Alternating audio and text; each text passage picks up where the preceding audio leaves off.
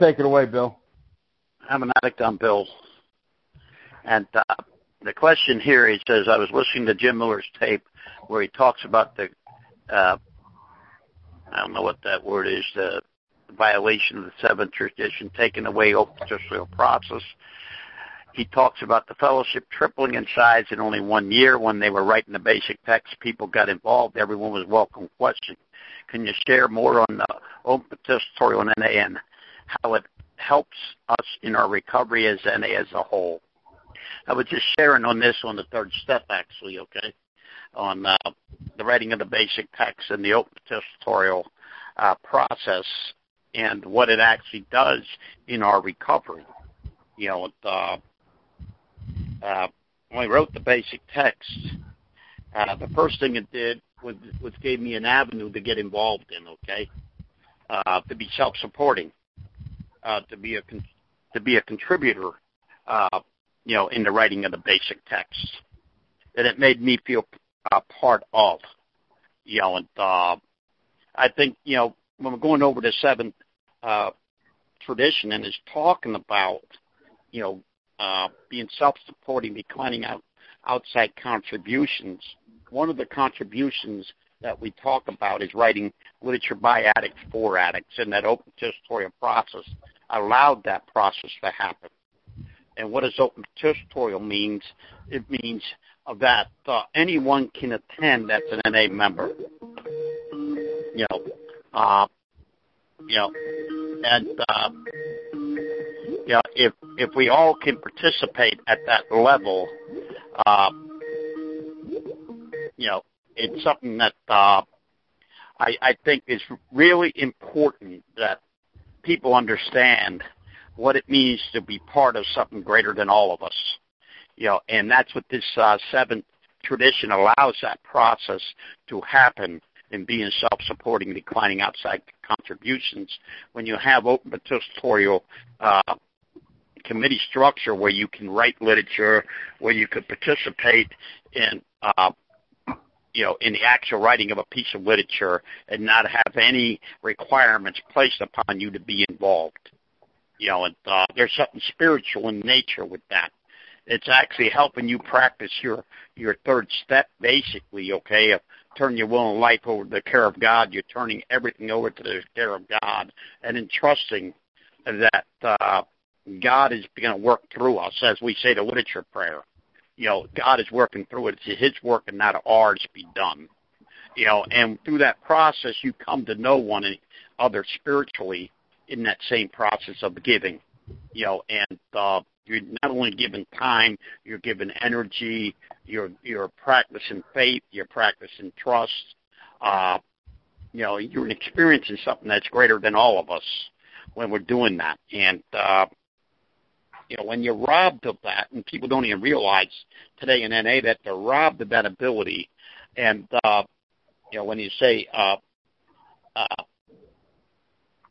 you know, things like uh, people can say say that everyone can still do service if they want. What is the difference between open tutorial and the way we do service in NA operates now? Well, when when you're if you had never been involved in this process, okay, you're not going to know. Uh, you're not going to know that you've been robbed of this here. This spiritual event, it, to me, it's a spiritual event that's been stolen. And when I was involved in, in, in World Services, okay, and they start shutting these committees down. The first one they shut down was the Literature Committee, and that started in 1983 already. Okay, after the basic text was written, it started.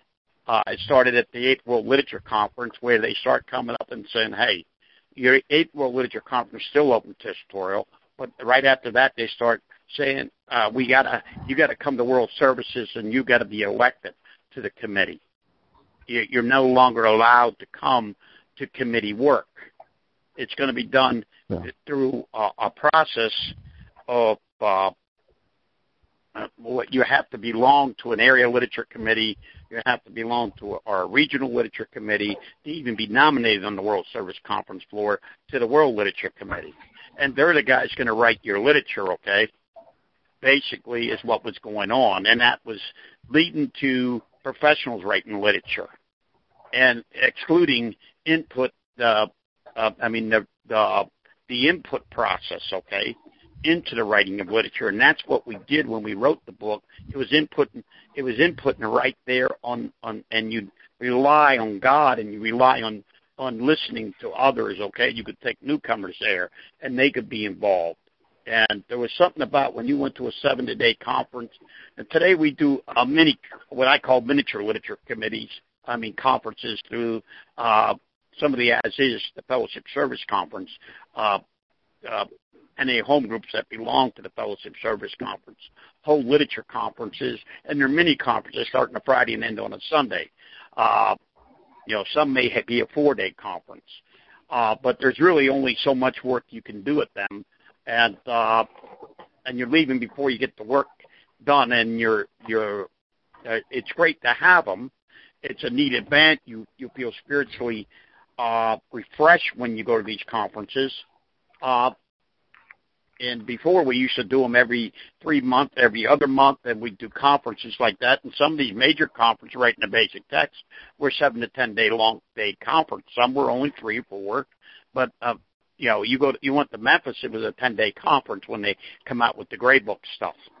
You know, and uh, there was something about uh, a healing process that went on there. There was something about an excitement, and when you went home, you felt refreshed. You felt excited you felt that you could share this experience with others in the meetings, and uh, you got more people involved that way. And it was an excitement that NA grew through this process.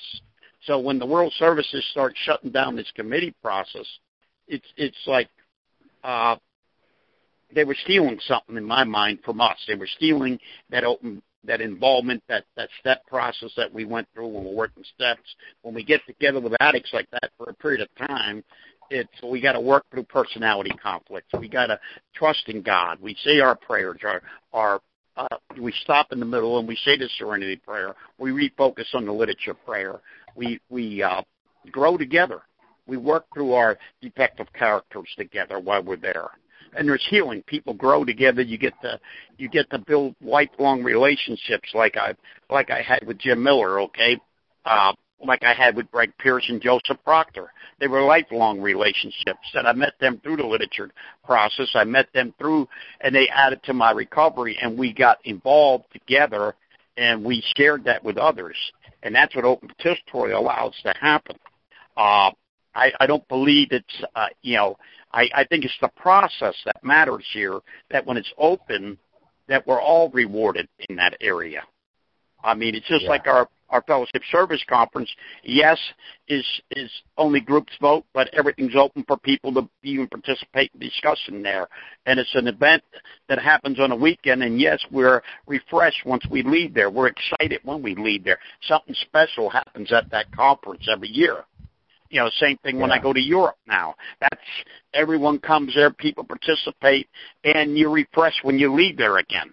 You know, and you're excited about this stuff you know, there's it's there's so much that happened to that open process that when you start shutting it down, you start excluding, and I and I think you also exclude the giving. That, that gift of giving is taken from us.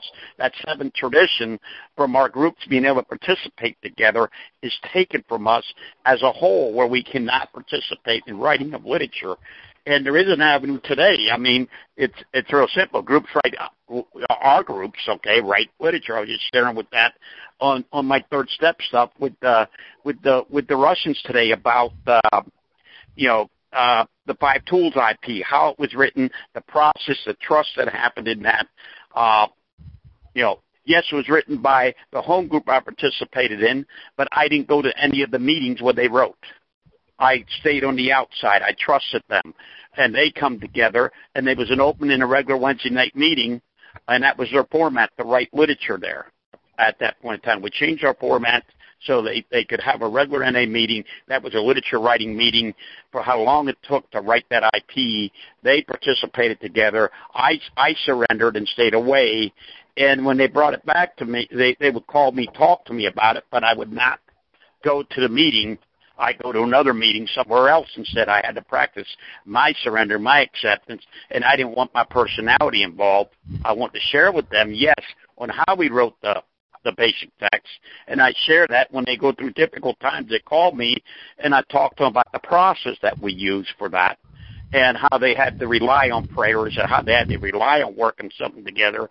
And I, I, uh, you know, uh, Herman and Eric just uh, did the format of the IP. Okay, the the new format we put it on, and and uh, you know we put the tra- our our uh, trademark on it from the Anonymous Foundation, and I took that back to the group, and they were so excited when they got that, and they looked at it and they said, "This really looks good," you know, and uh, and that's done through the open participatorial process and the rewards watching people's eyes and and seeing that spiritual process and the healing that happened from them writing that IP and then turning it over. Not only did they let it go they they let it go and it was input review for a long time sent out. And when we felt we weren't getting input back okay we decided it was time to put a proposal on the conference floor to send it out for approval and when the groups approved it this year, it brought an excitement back to the group that, hey, this is what happens when we get involved together. This is what happens through the open tissue process. And uh, there's an excitement now from the group. There's an excitement as I'm, I'm printing them IPs on my on my printer and getting them out to people.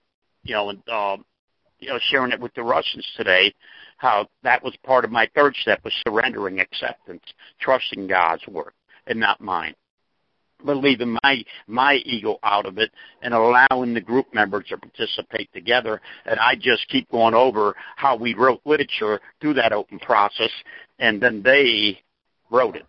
You know, and I reviewed it when they gave it back to me, and uh, you know, in the in the group conscience, I participated in the group conscience of reviewing it, and then we sent it out to the rest of the groups and asked for input and review. We we gave it to the other groups then and, and we gave it to the Fellowship of Narcotics Anonymous for anyone that wanted to participate in reviewing input of it. And once we felt it was done, we turned it over to the conference and said, hey, send this out to the groups. We're putting a pro- proposal to approve it as uh, fellowship approved literature uh, by the NA home groups. Uh, you know, and uh, we we trusted that and let it go and then it becomes now it's the group's IP, not ours. Now it's everybody's, and everyone had the the time and, and energy to be involved with it if they chose to be. It did not exclude, and there's no professional there's no professional writing in it at all, and that's something no. I think was stolen from us the minute they start shutting the committees down and once the committee shut down, then they actually shut down the committee process and turned it over to a corporation, World Service Office Incorporated and Knowledge Incorporated. And they started a new process of flying people into the office and, and uh, funding everything and making uh, not a right for hire anymore, but an own product. And then they call it a product. And it reads totally different than our literature. You know, and, uh, you know, it's not ours. It's just like it has outside viewpoints in some of this stuff and everything. And now this stuff is floating around Narcotics Anonymous, and people are quoting from it, and it's like, hey, it's not NA literature. It's an outside corporations. It was not done through the. It violates every principle that we're about. You know, it does not give the gift of giving in it at all. It's uh, they control every pro- process of it right from the start and we're robbed of that ability of spirituality. And that's what i totally talked about back then that we're being robbed of spirituality. And i think that's the important stuff that we're missing on, on, on the last uh, part of the seven tradition that we discussed. We didn't get in depth with what we're being robbed of how it affects us and how uh, we're, we're, we're, we're actually taking uh, an eternal part of healing from us we actually heal through writing literature and, and participating together in any committee structure, public information, H&I, uh, any any outreach where we're outreaching to other groups and we're participating, and anyone can be involved in that process. Okay, and uh, you know people get rewarded through it. They get rewarded through spirituality through it, and we're robbed of that spirituality when we think uh, those who think they know best for us exclude us and that's what's happening. They exclude us. They exclude everybody yeah. from being involved, and that's the scary part that happened over the years, and it affects all of us. Yeah. What, what, as far as that exclusion goes, uh, if you have ever participated, uh, for instance, when, when they when they wrote that, uh, and I say they wrote that what they call the traditions book, which is, more of a concepts book.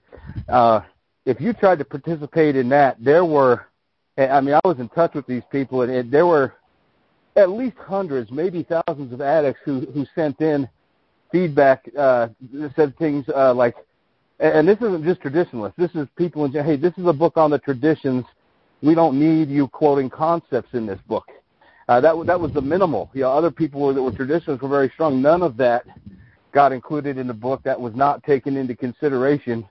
Basically, if you didn't agree with their viewpoint, it didn't even it, make the pile of stuff. They put it in in the round file. It, it didn't make the any of the, the the stuff that was even considered for inclusion in that book. The only stuff that was considered as far as anything people from the fellowship send in was stuff that was already in agreement with with what they were saying, if any of it was considered. I mean, they they don't really need to consider it if they're just going, okay, this is sign, you know, they're signing off. Um, matter of fact, and I I have this on good authority, uh, and I don't want to violate the man's anonymity, but uh, I, Bill and I, a number of people on this podcast know personally a, a gentleman who knew one of the writers, and uh, when they were accepting first tradition feedback, they, I, I think it was tradition five or six. It was already they, they'd already written it. it was just a a show, you know. Um, but real quick, I, I, I kind of want to put a bow on this for people. Last week we had no intent, not last, a couple of weeks ago, we had no intention of of going beyond what we had discussed on the seventh edition, and by the end of that podcast, we always knew that that uh, well, at least in these discussions, that that the seventh tradition was more than just a financial thing. But by the end of that podcast, we were starting to see just how much the seventh tradition plays a role in in our fellowship, and and it, we talk about tradition, things that they're doing now, and and they, and how they uh, tie into the traditions.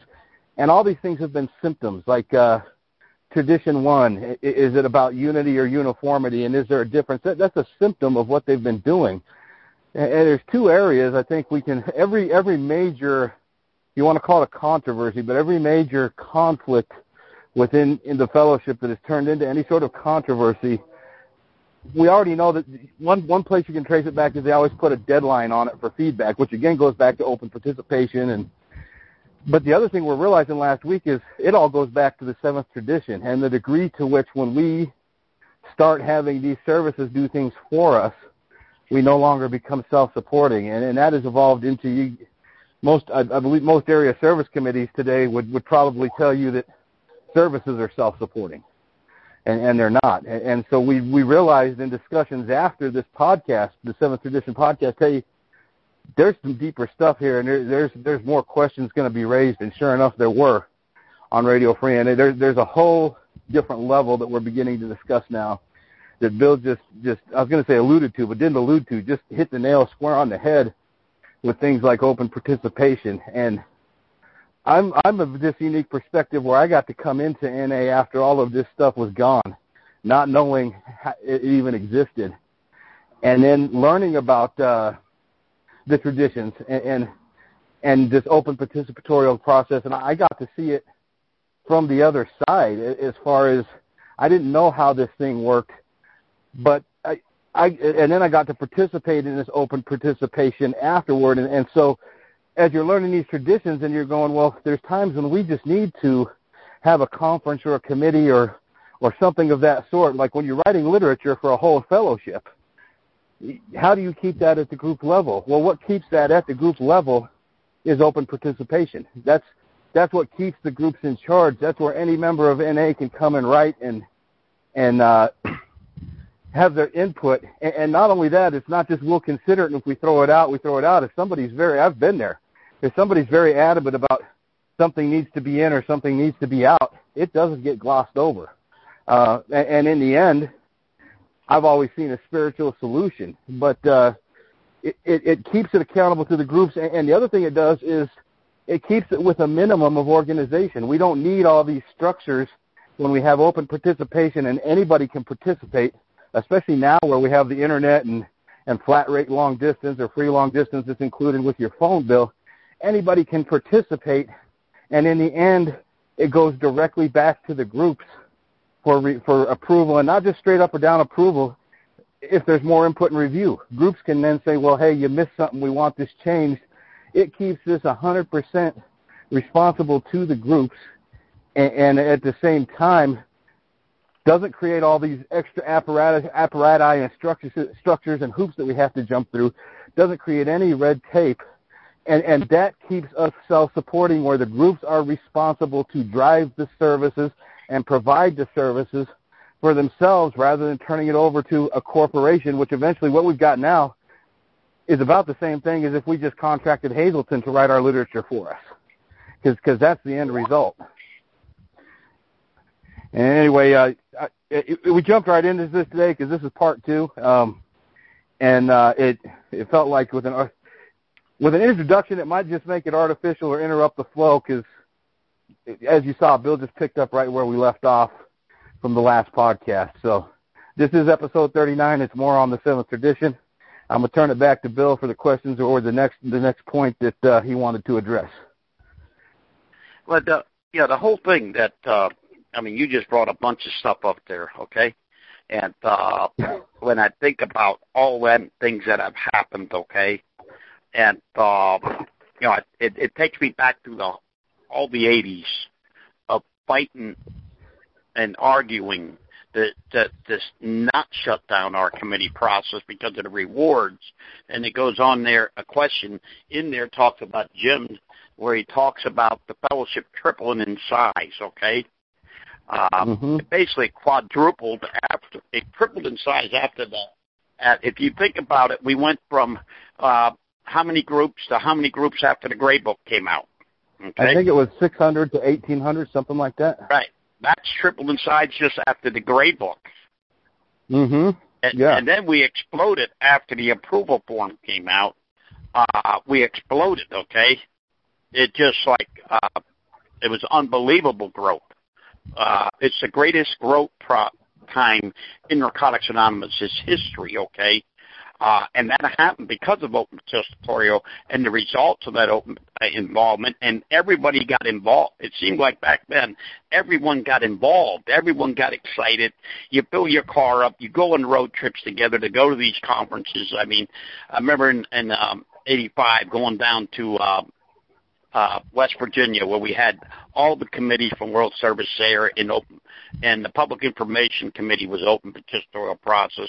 We were writing the handbook, okay, and all the people that were involved in PI and the fellowship that could that wanted to be there could be there, and we took their input and their review, and we worked the handbook out. We find out, you know, we were looking at things like, well, what's happening in big cities? What's happening in small cities? What's happening in small towns? What's happening in rural areas? You know, in barren places, how do they communicate? How, what's the differences so we can include everybody and their differences and stuff on how they did public information. What were the problems they were having? How could we work through it? How could we share of information? And basically, what we were trying to write was something of sharing of information that included everybody. And everyone could participate in that there. And anyone that showed up at that conference could input it and we could review it and send it out to the fellowship for it, more input and review. So there was an excitement that happened in West Virginia. It was done in Ripley okay, where, where they hold their annual convention there. Uh, they actually run, uh, hold a, a biannual convention there now. Uh, you know, and, uh, and that started in uh, in uh, 1986 when they started holding a biannual one. But everybody got involved. It was just you had a fellowship that was highly motivated, highly involved because they and they could get involved. There was something there for them, and we were all rewarded spiritually that was the gift of it all, was the rewards that we were getting from this involvement. And uh, it wasn't about uh, that, oh, we needed to make sure that every comma was there and every uh, period was in the proper spot. It, it was that wasn't even a, a thing that we would we want to share our experience, our strength, and our hopes from doing uh, public information at that point of time. How it worked in in like we were small city and rural. So people that were involved in PI in in in in in um, back then was a little Apple area I was involved in could all go there and participate, you know, and share on how we were outreached, and that's where outreach first start to come in. Our our group was doing outreach, and we shared of our outreach efforts. And they said, well, then we need to get an outreach committee put together because that's another app. I said, you really, it's just public information, and H and I coming together, and the home group coming together to carry the message.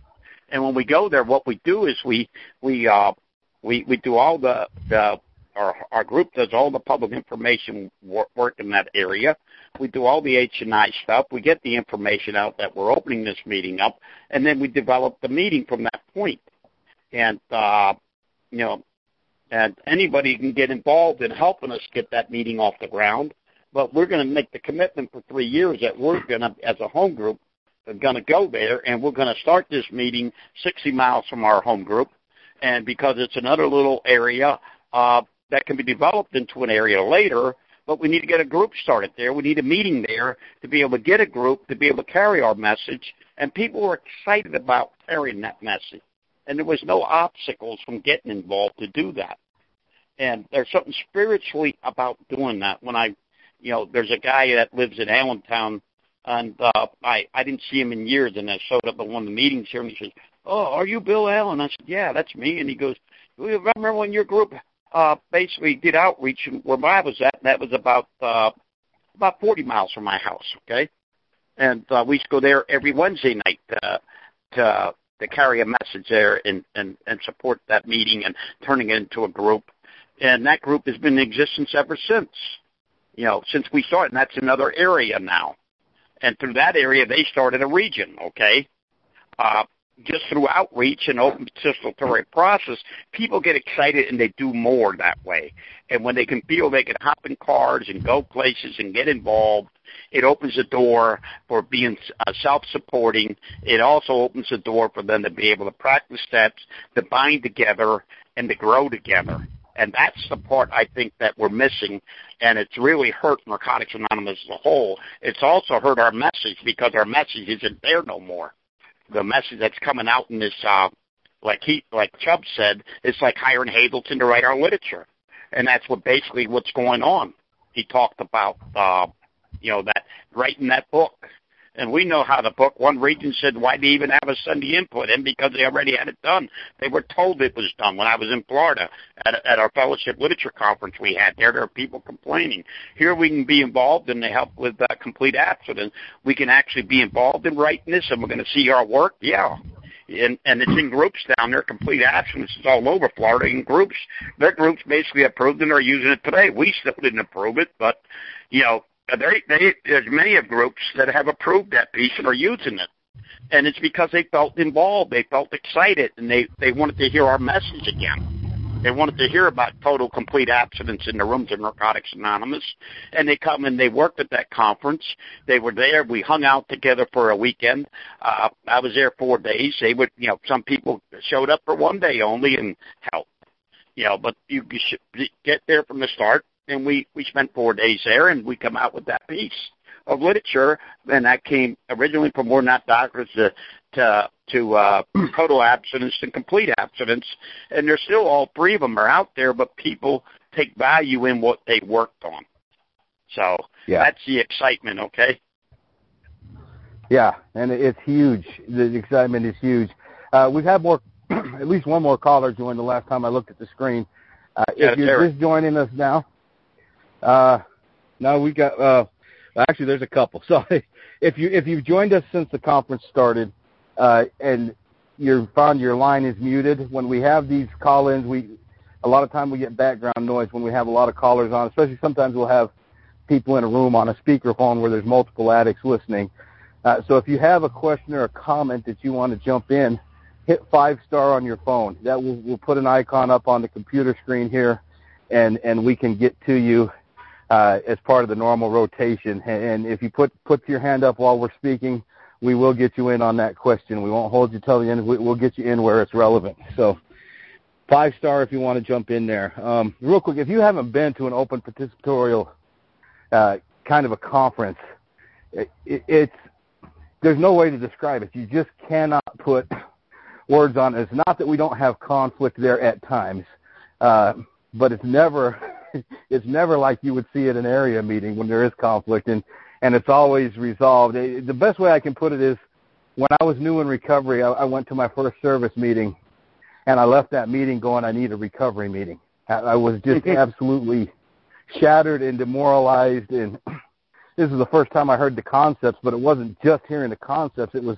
watching the way people treated each other. It was it was being treated as as, as uh, some sort of criminal for for having questions or daring to open my mouth or or accepting a nomination for a a service commitment that someone else had made and and and uh being ripped apart by someone who considered himself an old timer because who the hell are you? And uh I guess all those details don't matter but you leave those meetings sometimes especially when you're new and go man I I need a recovery meeting. You walk away from these these open participatorial conferences like the literature stuff which I've only been to one of those like the fellowship service conference and you walk away from those going, I wish we got that much out of our, our recovery meetings because the spirit there is so great. And I, I have been at some of those conferences where we have uh, somewhat heated debates on the floor and then gone out and talked to the person who's on the opposite side of, of, of my opinion and, and we have this loving conversation and it's not this adversarial slitting each other's throats and, you know, it, it it's just a whole different spirit there, and there's there's literally no way to describe it other than when Bill was talking earlier about the way you feel leaving this open participatorial stuff.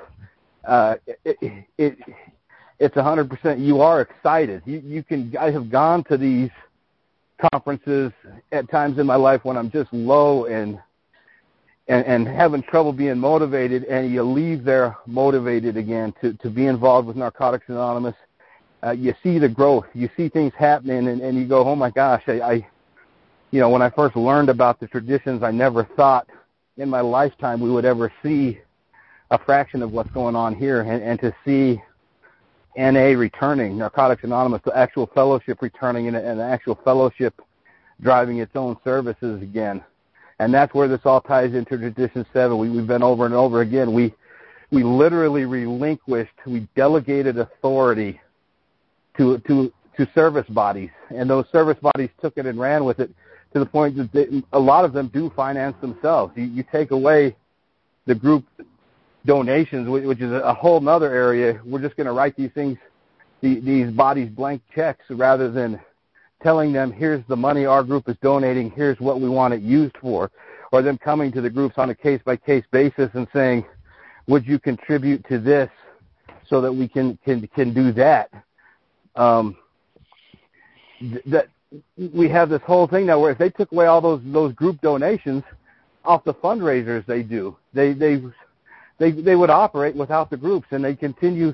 Uh, any convention I've ever seen happen where where I've been privy to what's going on at, at the committee level, they're not running that off off donations from the groups. They're they're they're selling product, they're charging at the door, and they're making money and, and automatically using it to fund the next year's function. And when extra money is made, it's just, oh, we have this to send on to world or to region or to, to spend more money next year. The groups are never consulted, and, and you'll see these same areas and regions, uh, a lot of them that haven't caught on that they, they don't need to rely on a corporation for their literature.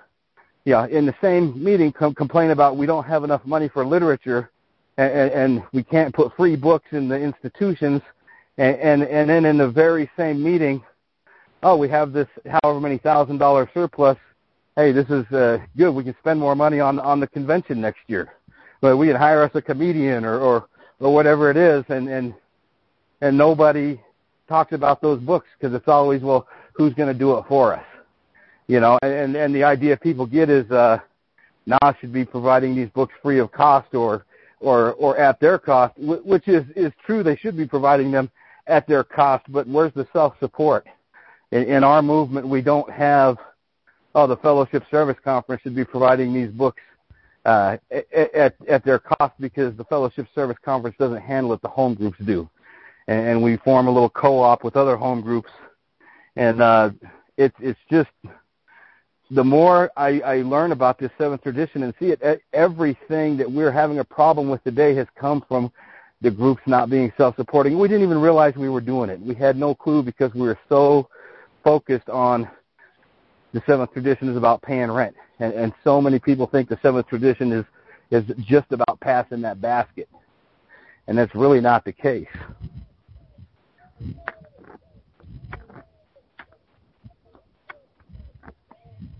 Back to you, Bill. I'm just excited. Okay, I, I just think it's really beautiful stuff we're going over, and uh, I think we answered all the questions that were there. Okay, Is there any other ones that we didn't have?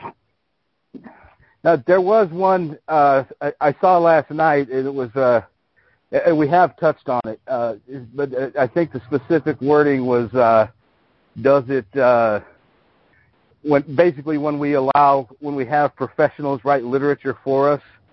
Uh, okay, I didn't see, I didn't see that one. Okay. Yeah, yeah, I, I think that was one out of Europe, um, if I remember right. Okay. Uh, but yeah, it was it was basically, and we have we have answered that, but uh, yeah, hundred percent, and, and it's not just paying members of NA because, because you people make the argument when you pay somebody who's a member of NA it, it, it's it's not really from out, an outside source, but it is because we don't get paid for our service. And again, all these traditions tie into each other. But what we talk about in our in our uh, ninth tradition that NA should, should remain forever non-professional.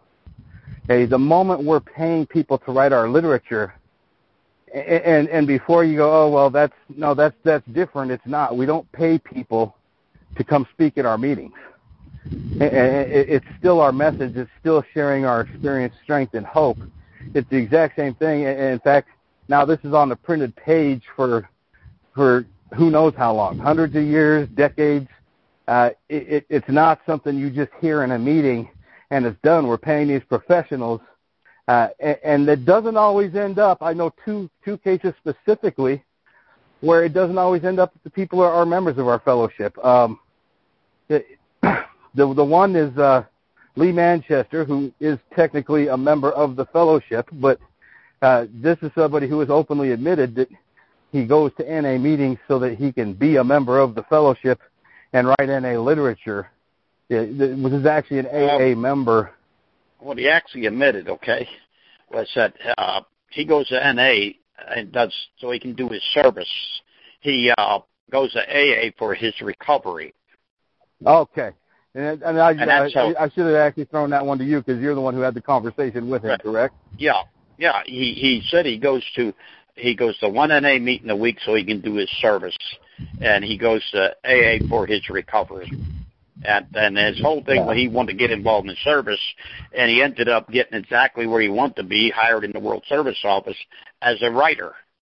You know, and uh, but his recovery was based in Alcoholics Anonymous and uh, he's the one that uh, his resume tells you exactly what he did and how these books were basically his books, and that three or four people wrote them, and he edited them all and put them together, and he was one of the writers and wrote over a third or a quarter of the, the input into it himself as a paid yeah, writer.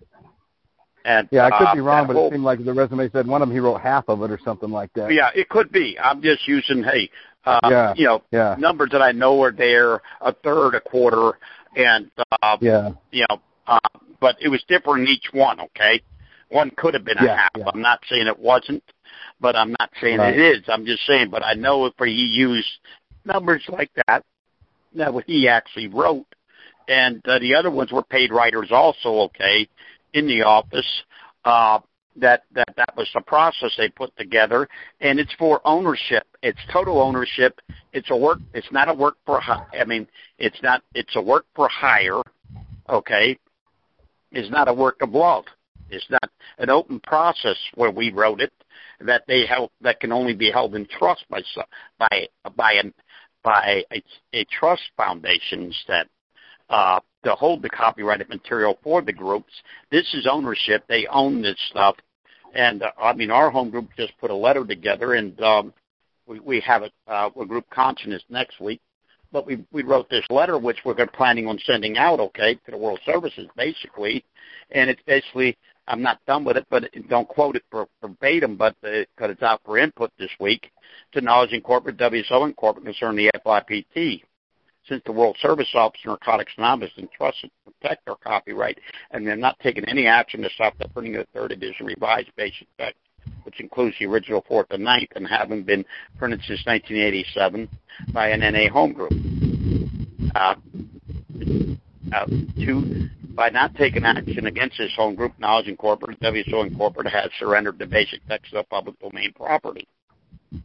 Uh, three, in addition, that same home group has been printing the IPs that were all approved in 1986 or prior to 1986. They also would be public domain property. But the same Regents WSO Incorporated and its affiliates, by their inaction, have given up rights on being a trustee on record of the, in the trust agreement between NA Home Groups of Narcotics Anonymous. They violate the trust with the Home Groups of Narcotics Anonymous and the Fellowship Narcotics Anonymous. As a result, the Board of Directors and WSO Incorporation should cease to exist as a trustee of record of the trust agreement, turn all responsibility back to the NA Home Groups of Narcotics Anonymous promptly.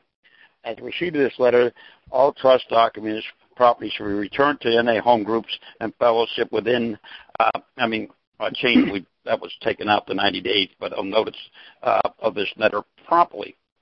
NA home groups would establish a conference to deal with the matters of ownership of copyrighted material owned as such by NA home groups and to be and minimize the cost of NA literature. Okay, you know, uh, you know, um, our home group is saying, and if you take notice, everything that we we're we're we're, we're looking at, we're working on this here to send this out, is basically saying this stuff was written by us for us, open testicle process, and now by their lack of trust have violated this agreement, and we should deal with it because otherwise it's all public domain at this moment, and uh, they have no rights to an ownership of our literature. That it's NA home groups who own this stuff, not them. And uh, the way they write today is they have all ownership of it, and there's no that they really can't be revoked from being a trustee of stuff that they own. People don't realize that that they actually own that, and there is no really, even though they have an FIPT, there is no real uh, trust agreement with them on that.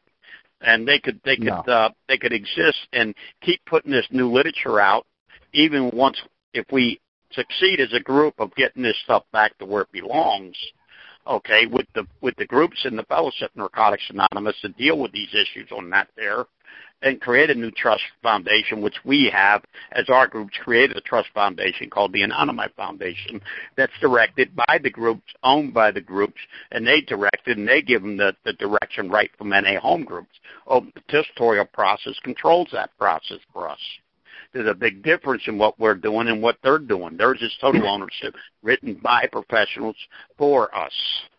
Our stuff is being written by addicts for addicts, and we turn it to a foundation to hold and trust for us, and then we direct that foundation on how they operate instead.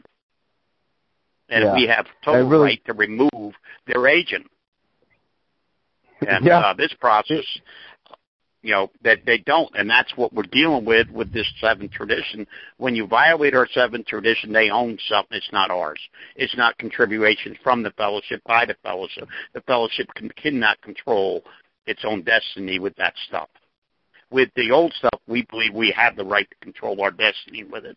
Since we wrote it and and we we own it actually as the groups. The NA home groups own everything before 1986 yeah.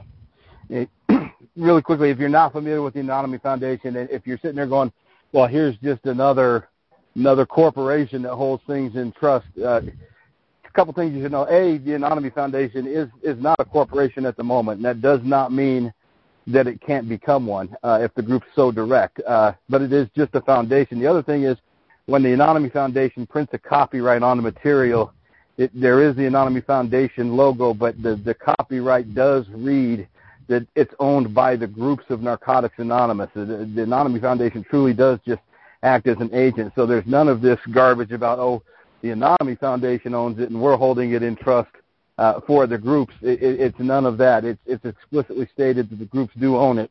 I'm going to kick it out to uh, Eric in Nebraska. He's got uh, his uh, his computerized hand raised here. I'm going to unmute you there, brother. And uh, Eric, uh, the floor is yours.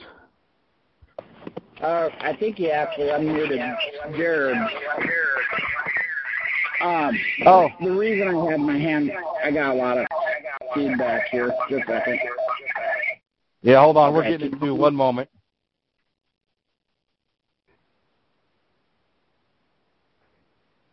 Uh, am All right, it actually looks mute? like uh, you're not muted, Bill.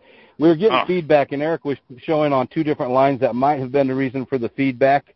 Uh, it, at the moment, uh, it appears that it, he has disconnected, so I don't know if he hung up with the intention of calling back in or if the feedback on his line had to do with, with what we were discussing. While we're waiting for him to get back in, uh, along these legal lines and NAWS not protecting what they claim to own, um, there's a, a few things that uh, it's just to be historically aware. When they wrote the uh, fourth edition, they, they documented this in their own notes that uh, that they felt like they needed to. It, it didn't happen. It, I don't know if they even voted, but the the, the motion did not uh, did not succeed either because it didn't make it to the floor, was never considered, or, or they they voted it down. But but several of the participants said, "Hey, we have changed more than 35% of this book. This is now a new a new piece of literature. It's not the same as the old basic text. We need to start the copyright from this date, which which they did not do. Uh, more relevant though is between 1991 and 1993. Uh, on the heels of the baby blue, they vo- they documented in uh, multiple publications. One is a fellowship report that they do every year. I can't remember the exact name of it. I've got all this stuff in a box, uh, as well as the Fellowship Service Conference or not fellowship, the World Service Conference minutes. If I said Fellowship Service Conference before, I meant, I meant World Service Conference, but uh, as well as their World Service Conference minutes, that uh, they were well aware of groups still, groups and addicts continuing to print baby blues, and and uh, not doing anything about it. They also documented that that treatment centers were were printing our basic text and and stated explicitly in there that they didn't have a problem with that as long as they weren't marking it up or profiting on it yet they still tried to come after the addicts and the groups for doing it. Our own fellowship for doing the exact same thing. But the point is, they they documented in their own writing the fact that they they consciously made a decision not to defend this intellectual property that they claimed to own. Uh, so it, it's not even uh, the reason. Part of the reason they don't come after groups right now is is not only did they not follow uh, the uh, the decision of the court with regard to the baby blue case, uh, but they they have documented in their own in their own publications uh, their their willful refusal to actually defend the literature. Uh, I'm going to try Eric one more time. We've got him back on the line. Uh, Eric, you are unmuted. I, I'd say on the air, but uh, you're on the internet. All right. Hey, Chubbs and Bill. Uh, there were a couple things. Uh, one, I, I don't know if all of the questions on Radio Free got answered. I'm looking at one um, right here. Oh, God, I just lost it. Uh, basically, I, I think it got answered. What it asked was if if the groups are fully self-supported, why do we need a service director? And I think that you answered it, but I'd like to hear a little bit more directly on that question. Um, and I don't know if you can see on Radio Free that post because there were a few others. I think you guys hit them, but I, don't know if they were clearly as uh, clear as possible. Also, I, I tried raising my hand earlier when you were talking about um, the people putting input into uh, when the traditions guide was being written. Um, I know personally, I wrote in several times I wrote in to them where they said to send in input. And I finally eventually got a reply from them, and they basically told me that they were not going to use all the input from addicts. You know, they they were like, Yeah. we appreciate we appreciate your input, but we don't. Uh, we're not going to use all of the input that's given to us. Blah blah blah. And by that time, the book had already been written. You know, and it was it was clear that they had no intention of using any input from addicts you know, get sent in. So, um, I don't know where that leaves you guys, but uh, the, the question directly it's written, um, where does it say? Wait. I just lost it. I'll paraphrase it while you're looking. So basically, uh, what Eric had just brought up was there was a question on Radio Free NA uh, that, that basically said something to the effect of if the groups are self-supporting, why, to this degree, why do we even need uh, any service structure at all? Um, and uh, have you found it yet, Eric? Because I'd, I'd like to get it word for word. I, I, even though we've covered some of that, I, I don't feel like that has been answered directly. Oh, we answered it um, last year, okay, in the seventh tradition thing, okay. All right. Oh, we probably did. Yeah, we went through that in depth last year when we did that, okay. I'm talking about the one we did last year in the seventh. I think it was a three-part one, but we did answer that yeah, uh, in depthly because groups don't have to participate in a service structure mm-hmm. if they choose they don't. What and the re, and the way we set up the fellowship service conference, groups have a choice whether they want to or not. Okay, uh, and what what it's more of is informational sharing and communication. What it does, it brings you together. So uh, you actually benefit by participating in it. Okay? But you don't have to. It's simple as that. No group has to participate in a service structure at all. They can independently, autonomously operate in their own. Uh, but what we found out over the years, when you do that, okay, you get isolated from input input from other groups and stuff then. You you isolate yourself and it's it's you, you have a need then to grow again. And then you recreate the the the system that may already been created because there is a need for us to communicate is what we found out in the long term long participation that uh you you get a lot of outside input from other groups into your group that way and uh, there's an excitement about it when you leave a conference like the Fellowship Service Conference or the European Fellowship Service Conference. I mean, over there we're bringing a whole continent together right now. Uh, the Europe, you know, the Europe continent. We're also uh, bringing people in from America there now. So we're uh, sharing of information, ideals, and we all grow through it. And that's the reason for it is to grow. And uh, there's a connection. There's a spiritual bond that if we if we choose to be alone, we we we're not going to have that that the benefits of spiritually binding together. That's so important to me. Okay, and I think that's the stuff we have to realize. It's each group's choice. So we don't, you know, it's like the way the knowledge and corporate system set up. They almost force you to participate with them, whether you like it or not. Um, mm-hmm. uh, they, yeah. they, they, if, if, if they know you're an isolated group out there, they'll pound your group instead, and they'll put, and they'll tell you you're not Narcotics Anonymous because you're not involved with them. Or if you use old yeah. literature, they'll tell you you're not, you're not in that you're not NA, and they'll actually attack your group for being who you are. So you have to be very aware of that. Okay, in our structure, we don't do that. Hey, we're not caught up in that. I mean, there's people that come to our conference, and I know some of them are still using some NAWS literature in it, and we don't pound on them at all. Hey, you know what I mean? No. They'll come to that point of understanding when they realize, you know, we're not going to stop their growth. We're not going to interfere with their growth. We're not going to be judgmental. Okay? I mean, I know there are some groups, and our group does not sign court slip. I know there's a few groups within our structure that sign court slip. I'm not pounding on them, okay? They need to grow at their own our... pace. They they need to. We don't yeah. need to pass judgment. We that's not what we're about. We're there to get from one another the best that works for our groups and can add into our group and, and our growth. That's all we're there for is to get that sharing and, and excitement when we leave there you know, and there's so many benefits from it. It's like unbelievable benefits from it. And uh, people stay at my house. They stay at my daughter's house. We get to bind together. I get reports when people are traveling home, excitement on their, their road trips. Okay, I get to look at their pictures. Get to even see parts of the country that I haven't seen, even though I traveled to them parts. I get to see other things. Like I got to see things in my state I'd never been to because of Chubbs and Eric. Okay at Rickard Falls, Falls. I'd never been there, but I got to experience because of them two going there. I got to see the National Football Hall of Fame. I'd never been there. Okay, you know what I mean?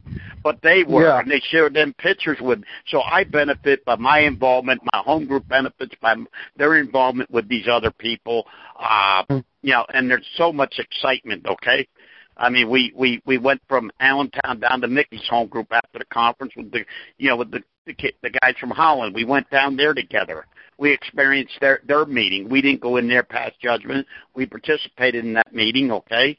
And uh we had a great night. We went out and had uh you know, a South Jersey cheesesteak, which they they thought was so great, but to me, it wasn't great. but we got this.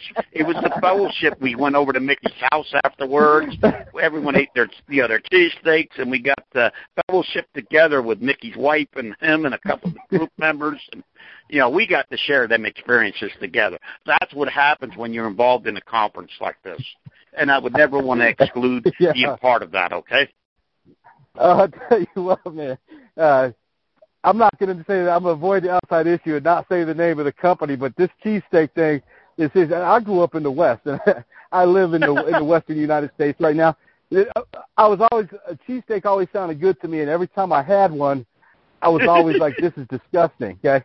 The only one it was funny. The only one that was ever good was one of these prepackaged things that came from the stores. I don't mean good like it wasn't a real cheesesteak. It was just palatable. Like it actually tasted good, but it, I knew it wasn't a real cheesesteak. But there's one uh, this is so serious. I'm from the West, and there's one particular chain in Philadelphia that, as far as I'm concerned, if they don't make it, it ain't a cheesesteak because they're that, right. that damn good.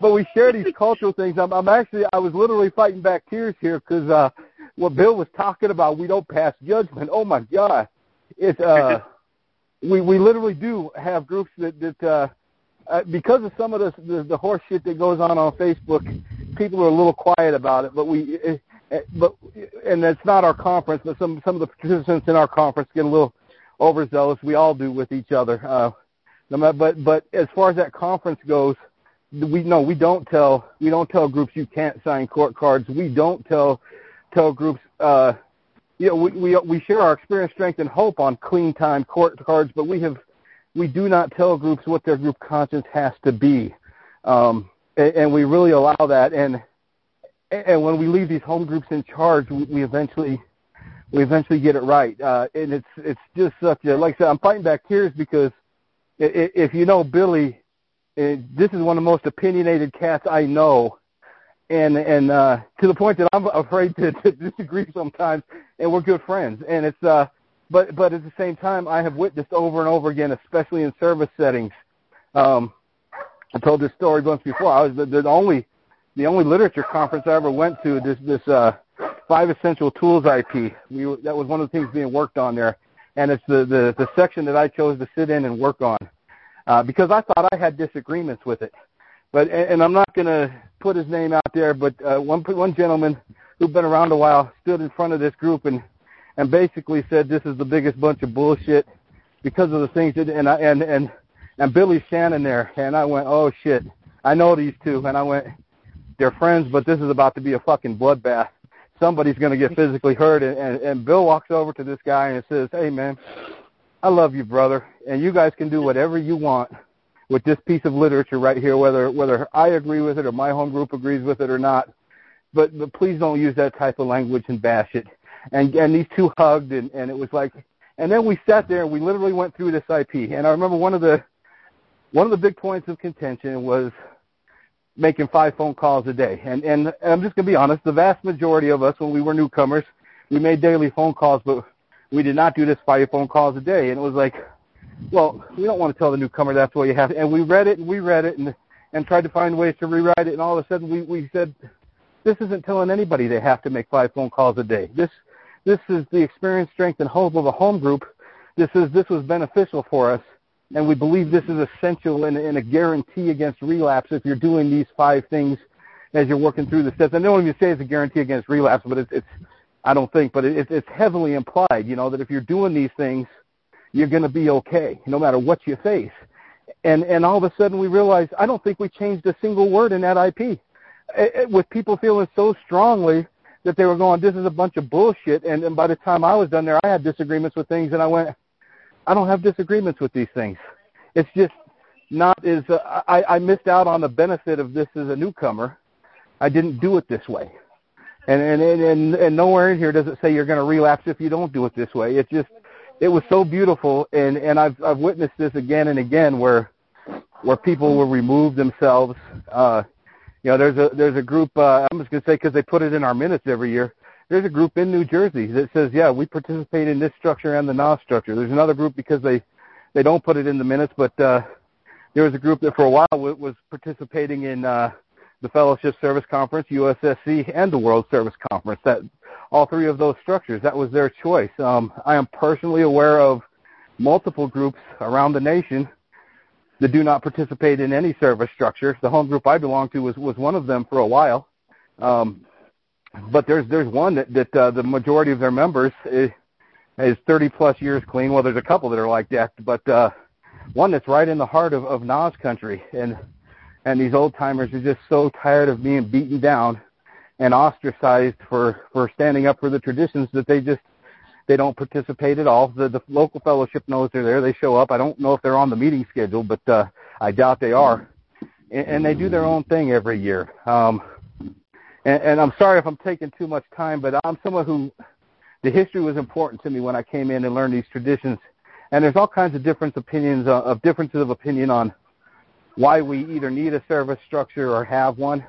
And and I and I uh, this isn't that uh, I hope nobody takes this personally. I, I've heard things like um, we we do this because the the services do for the groups what they can't do for themselves, uh, or that uh, the services are there to do things outside the traditions that the groups cannot do. And I don't agree with any of those statements because I don't think that services are allowed to go outside the traditions either. The traditions define roles of the services if we choose to create them. It makes clear services are optional, service committees. Uh, and, and, and I don't think there's anything that the groups can't do for themselves. Uh, it, but what I see looking at the history is the, the reason service bodies come about when, when they come about for spiritual purposes is – it has a lot to do with this fourth tradition and the true intent of that second half because it's not about a majority rules or you're doing something that might give NA as a whole a black eye. It's you have an area, you have you have a city.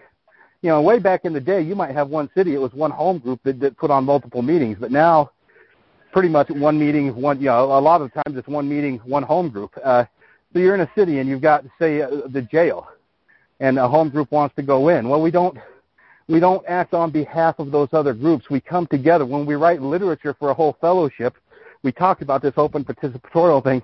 That's where we create services, even even temporary services, where we come together and we write this stuff. To me, the services are there so so that we can can have the unity of that first tradition that goes beyond the home groups, which is usually all the first tradition talks about in literature is, is actually at the home group level. We can follow this uh, fourth tradition where we're not acting on behalf of other groups or forcing things things on other people. Uh, and then the reason we have, I think, so many services, I'm just going to be honest, when we get clean, we have been failures our entire fucking lives. We have, we, we wouldn't do things, and when we tried to do things, they always fell apart. We come into Narcotics Anonymous, we get involved in service, and, and things start, we, we, we become important or we think we become important. We do become important to a degree, but but sometimes we get this unhealthy ego, and it is a natural tendency of, of I think human beings, but especially addicts, to just take that and run with it. And I, I think at times we have built elaborate service structures, and, and this is this is me just looking at the history in my own opinion. I, I don't want to state it like it's a fact, but to me, I, I think at times we built elaborate services where where maybe you know we we built a castle when when all that was necessary was a field house. You know that we we didn't need to go to the extremes. We because it was it was fun. It was we had value, and that's not necessarily a bad thing. But but I, I think at times we have built more services than are necessary. And and I, there's another thing I shared when when our home group decided to put on a, a history day. Uh, we had people coming to us who wanted to participate and, and join the committee and was, there was no committee. Well, holy shit! What about fundraising? How are you going to? Well, we just uh, tell people what we're doing, and if it's spiritually spiritually correct, the funds will be there. People will donate. We we didn't have a committee. They said, well, what about blood, sweat, and tears? And I don't know if that's a nationwide thing, but but around here, it's uh, the people who do all the grunt work, set up the tables, clean the bathrooms, you know, uh, empty the garbages, all the grunt work nobody wants to do. Well, what about blood, sweat, and tears? Well, here's the way that works. If you want to help us, you show up and you, you help us set up and you help us clean bathrooms and you help us take stuff down.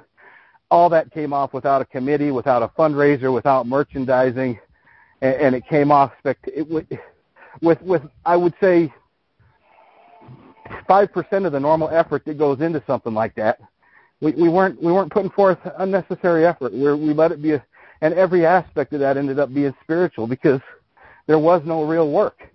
It, it was it was so weird to see some of those writings that we had back in the day that never never got approved that talked about being on a shoestring budget and when it's spiritually correct the funds will be there and not needing to do all this extra stuff and to watch it come together just almost seamlessly it was just it was amazing we we accomplished without a committee what committees just bang their heads against the wall and they you know I, I watch them at least where I'm at, they'll go through two or three different committee chairs, and and uh, it, it was it was a totally. It, it's just unbelievable that the that we don't. I, I I am someone who believes we need some services and an overall informational structure, but it's it's it's it's not it's definitely not necessary, especially to the degree that we take things. And when I look at the alternate service informational structure in the fellowship service conference, it's exactly what it needs to be. It's very minimal. The groups are very much in charge but yet where, where groups need to come together, there's communication, and that's all it is, and it doesn't go beyond the communication. And there, there is no dictatorship there whatsoever. Uh, and I know I, I talked a long time. Um, Bill probably has something to add to that. Uh, this might be Eric again. I'm gonna I'm gonna hit this up. Eric, you got the line, and I'm gonna kick it over to Bill. There, there were just two other questions. I think they've already been answered either in this podcast or the earlier one but I think they're pretty important to make sure that we include. Um, the one says, uh, how can we as a group be part of an open participatory process? And the other one says, how are we self-supporting and doing PI as a group?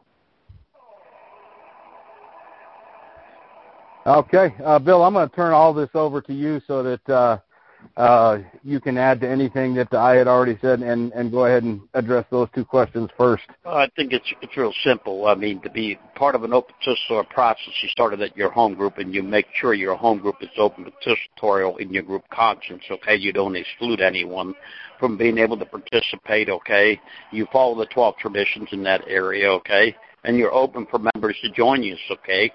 Uh, we even have people that uh, like Grateful Dave used to sit in our group consciences. The only thing they were not allowed to do is vote at our group conscience, okay? But we took their input and and uh, allowed them to participate at that level because they were a member of another home group, okay? Uh, you know, Big Lou used to do the same thing when he flew in from Miami. He'd sit in our group conscience and and and he could give us input. Uh, anyone could give us input in our group conscience. I mean, uh, they probably wouldn't have been here for the vote anyway because the vote may not happen for two, three months, okay? All right? Yeah. We study it and make sure the tradition, that everything falls in the traditions and right, but we had their input for that purpose then. So we were open participatory right from the start with everything we did. Uh, public information, our home group ran the public information. Uh, you know, you say a public information committee, it was an extension of the group. We went over it in group conscience. We found out who was willing to do public information work, and uh, then that they would uh, meet in between the group conferences and set up, and then come back to the group and let them know the information they put together, what they want to do, and then we go over it and see how we can fulfill that within the group and how other people can participate in getting the information out there, what it's going to cost to do uh, posters. We'd find that out. Uh, then the group would look at and see if we had the funds at that point, we didn't disapprove if we didn't have the funds, but we'd have to delay it till we got the funds to print the posters, and then all group members could participate on going out and hanging up posters. Or uh, who wanted to participate and they weren't ready yet, we, they could go along on a public information day and sit and learn why they're there and still participate, and then they could learn how to do public information days, and uh, that not only one group member was uh, committed to that, but multiple group members could do them then. So if we had two, three things we had to do on the same day, different group members could go out and do them uh, public information work. So that's how we dealt with that, okay? Uh, but it was all open participation. Anyone could get involved. And we come back, we'd meet in between group concerts, bring all the information back to the group. Then all group members could be involved in in reviewing it, making the decision on what information we're putting out, how we're putting it out, and then the the the group would say, well, who wants to do this here project? Who has the ability to do it? And if we had to do PI learning days to learn the you know share with one another on how to do public information, do mock PI days actually by the group would put on for, its group members or any other group member to come there and learn that. And that way we'd have people who could go out and and uh, not violate the traditions when we do our PI days. So that's how we do it, okay? And uh, you know, it's it's been an exciting time for us. But uh, I'm going to let you guys go right now, okay? All right. All right, brother. Because I got to go with somewhere with Gabriel, okay? All right. God You're bless. good. Okay? You're good. Love you. Bye bye. God bless. Love you. Love you, Uh, really quickly, uh, we, we will get to uh, any other callers who want to jump in before we wrap up, or if there's there's more questions. I would love to have uh, the experience, strength, and hope of Bill, but uh, we'll make do if there's there's any more questions we've missed or questions that come up. And I think we got enough people here on the line that there's enough experience, strength, and hope. But uh, When when I hear that question uh, about how can a home group participate or involve themselves in this open participatory process, uh, I, I I I think I have a little unique perspective because that's probably I'm guessing coming from a group that is newer or at least new to this traditional traditionalist movement. And my the home group that I belong to, I, I believe if I remember right, started in in early 2014. Um, so we're very new to this as well. Uh, there's a couple things. If if you can get home group members out to an open participatorial uh, uh, conference where something like that is going on, you go. The home group I belong to actually, uh, we have a, a very weird history, but we've been located in three states, which is why we're called the Nomads. But when we were located in North Carolina, our entire home group went to a conference uh, in Ohio made the road trip to Ohio as a home group to participate in a literature conference. But beyond that, one thing we do is we've just started writing literature, and we're not waiting for permission from a committee. We're working on, we involve ourselves in the writing of the, the traditions book that's being done through FSC and also a book that we're just writing ourselves that we turn over to those groups, and, and that input ends up being used. Uh, and that's how we participate in the other one. They, they use that uh, at the, F, the FSC open participatorial stuff as they fit. But we write our own literature, and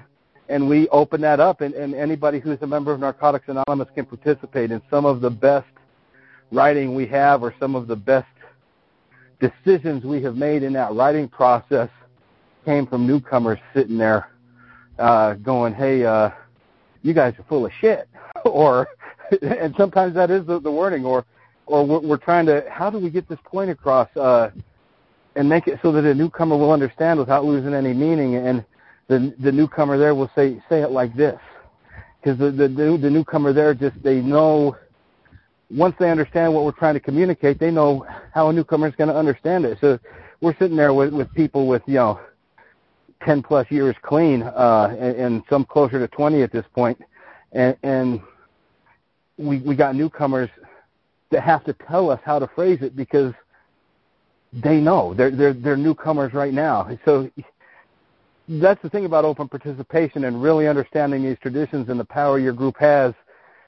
Even if you can't afford to, or or, or we can't force our home groups. If if if uh, you're a member of a home group and you want to do something and the group doesn't want to, that's a beautiful thing about open participation. You as an NA member can still do it and and I've seen groups where uh, an NA member will involve themselves in in things the group does not, and then the group goes, "Hey, that's uh, actually that's kind of cool," and they come around to it.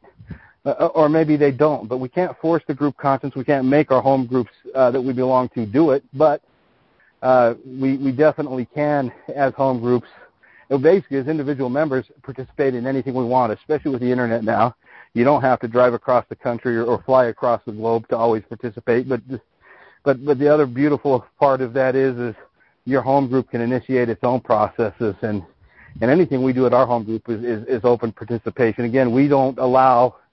Um, we're the same way. We we haven't had to vote for a long time because when we follow these spiritual principles, we all end up in agreement in, in the end somehow. We we end up uh, trying to to do this collective eleventh step, but at the same time, if if it came to a vote, we wouldn't allow somebody to vote who was not who did not consider themselves a member of the home group, and we don't control that. If you want to be a member of our home group, you are, as long as you can tell us you have the desire to stop using.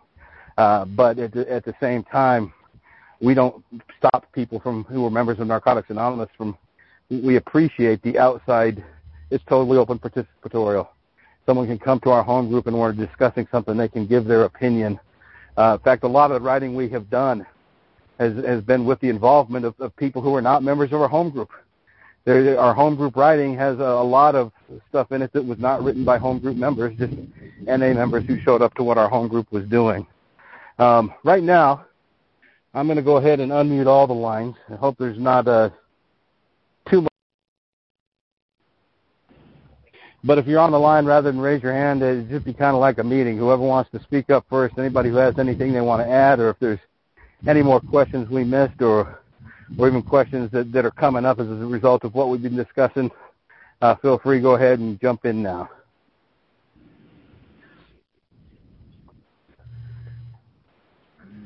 What I really okay. can I share something? Yeah, yeah. Who is this? Uh, is this Herman? Yeah, this is Herman. I like what you. Okay, yeah. Go ahead, brother. You, yeah, I like what you said about uh, building a castle, but all you need is a field house.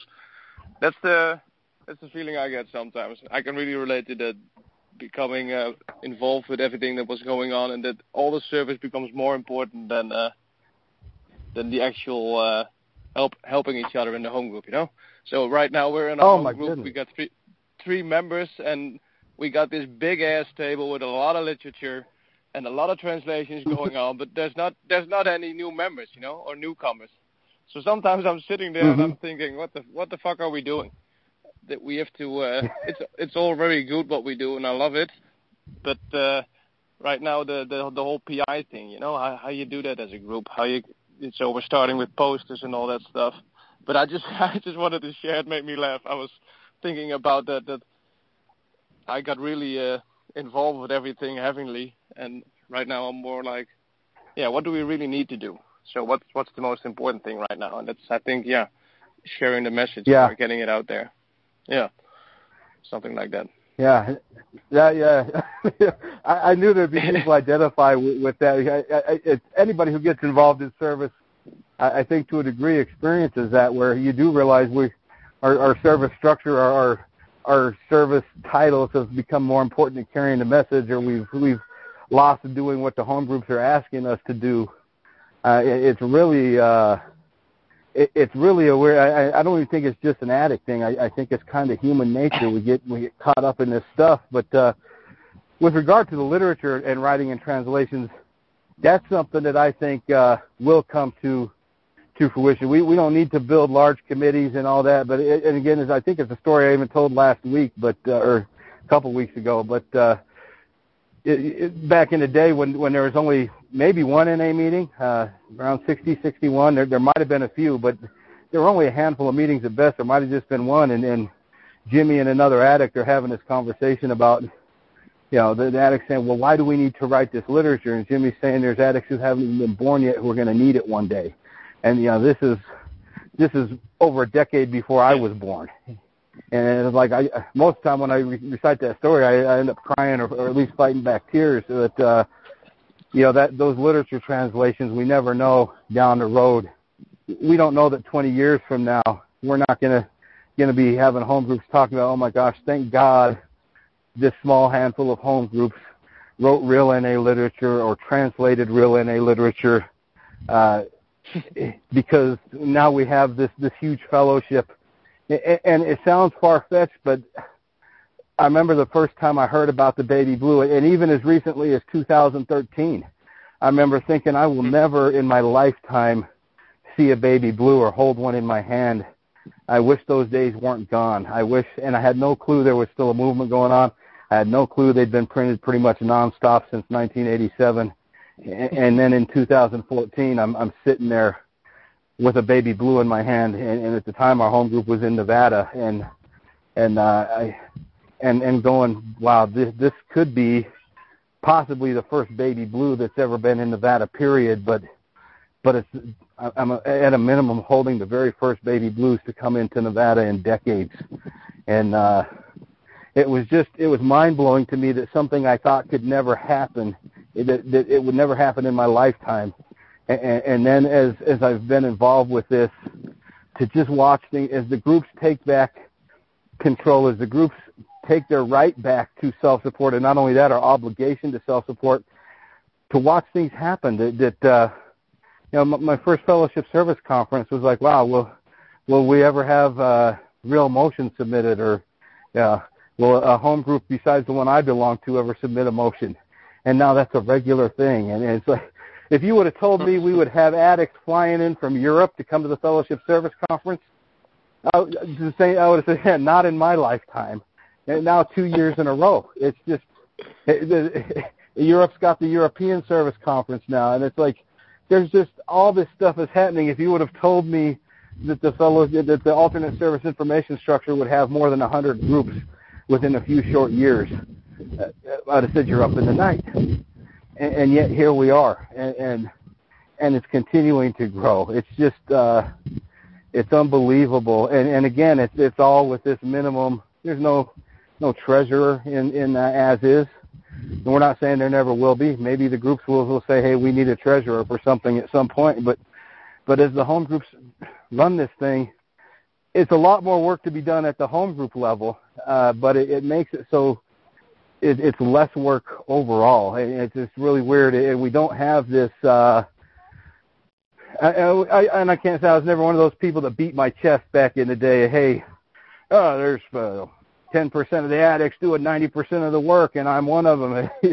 you know, we, we don't have this, or, or, or you will never hear about a service resume in this open participatorial process. It's like, how do we have, how with Tradition 9 do we have a, a service resume? You know, we're supposed to be non-professional, and, and, and it's, it's like an oxymoron, a service resume. That's, uh, it, it, Is that a real and thing? I, I think there's, yeah, oh yeah, especially in the United States. If you uh, at area, a lot of area levels, and especially region levels and below, they would say above, but region and below, uh, a, a lot of. If you want to, if I was actually, uh, and obviously I turned it down a few years ago. I was asked to become the, uh, what they called, the regional delegate, well, the, the the alternate regional delegate, so that I could become the regional delegate. And I, I obviously told them no way, but uh, you know, for obvious reasons, it's like uh, I don't agree with any of that in the first place. But but one of the things you had to do was submit a service resume, and I was like, you know, even if I even if I was willing to do it and I'm not, I, you know,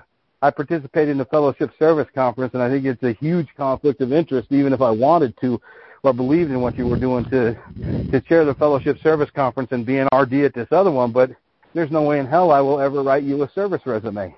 It's totally outside the traditions. It's just but that's that's this this big pie in the sky and these castles that uh you know I don't know there's an old saying that uh they say neurotics build castles in the sky and psychotics move into them and it's like uh I, I think as addicts we build castles in the sky. Well our service structure or the mainstream service structure the corporate service structure has moved into them they've moved into these castles and, and think that they're important and that that's the way a fellowship really operates, and it's not it's, it's not even a fellowship at that point; it's a dictatorship. Um, yeah, and this is something that uh, it's not just traditionalist groups having a problem, and, and with the, the lack of self-support. I, I should have brought this up earlier. I was thinking about it, and then it kind of slipped my mind. But uh, I've heard stories of uh, of groups, and these were not traditionalist groups. These are just people that, uh, that go to start an NA meeting, and they start announcing it, and then they they get told by the area, no, you can't do that because you didn't ask us for permission to start a meeting, and that's that's the degree to which things have have flip flopped in this corporate structure. Is is they actually started announcing at, at meetings that hey, the, and it wasn't even it wasn't a baby blue meeting, the one I'm talking about. It wasn't uh, a gray book meeting. It wasn't a traditionalist meeting. These were just addicts using the, the NAWS literature that wanted to start another meeting, and, and they made the mistake of not asking area for their permission to do it, and and and got the same ostracization, ostracization, whatever. And, and there's traditionalist groups that that's happened to as well. Uh, but it, it's it's not. Uh, this is not limited to just uh, ideological differences. If you do something in that structure that they don't approve of, depending on the area you're in and the degree to which uh, the groups have, have lost their autonomy and and lost their their right to self support or given it up, honestly. Um, they, they will attack a, a quote unquote mainstream group as quickly as as they will a traditionalist group. But uh, yeah, uh, sorry, I went off on a rant there, but man, what you said was just so right. I identify with it so much, man. Is there anybody else, or did you have anything else there, Herman, you wanted to add, or? No, that's what I had. Thank you, man. Hey, thank you, brother. Appreciate you participating, and uh, thank thank you to your home group for all they do.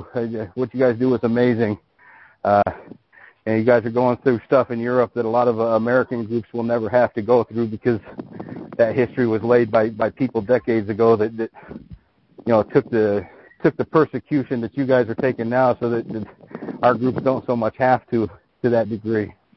But hey, thank you for for everything you guys do. Uh, anybody else on the line that would like thank to you. chime in, ask a question, give their opinion, say Chubbs, you're full of shit, you got it all wrong, and anything you want.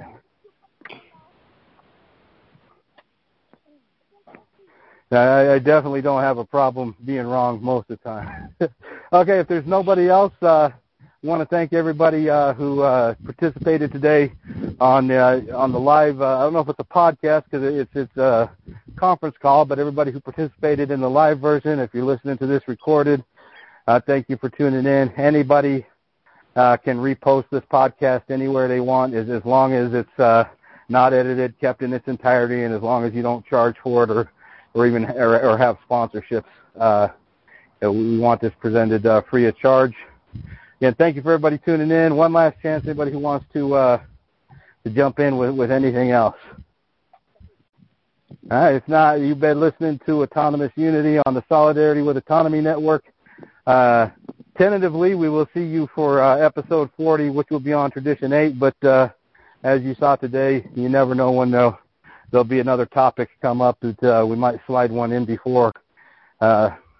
So again, thank you for everybody tuning in. We definitely will be doing Tradition 8 uh, as, as part of uh, the August podcast.